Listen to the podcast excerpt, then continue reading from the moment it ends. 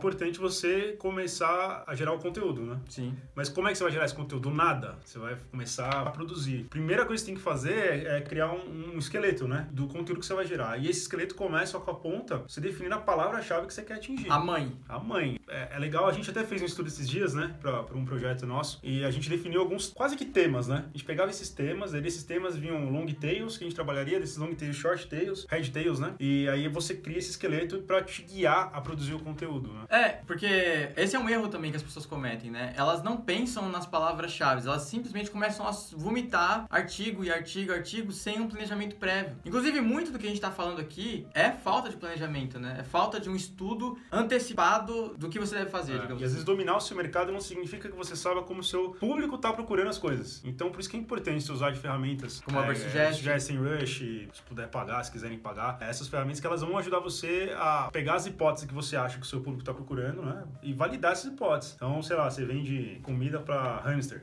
Ah, então eu vou pegar a palavra comida para hamster em Cotia. Aí você pega essa long tail, coloca nessas ferramentas e vê, olha, tem um volume muito louco de pesquisa, vou investir nela. Dessa palavra long tail, você pode puxar várias ramificações. Ou você vai pegar que você achava que bombava e você vai ver, o volume é ridículo, tem algumas centenas só, então deixa quieto, vamos pensar em outra. Achava que eu conhecia, mas não conheço.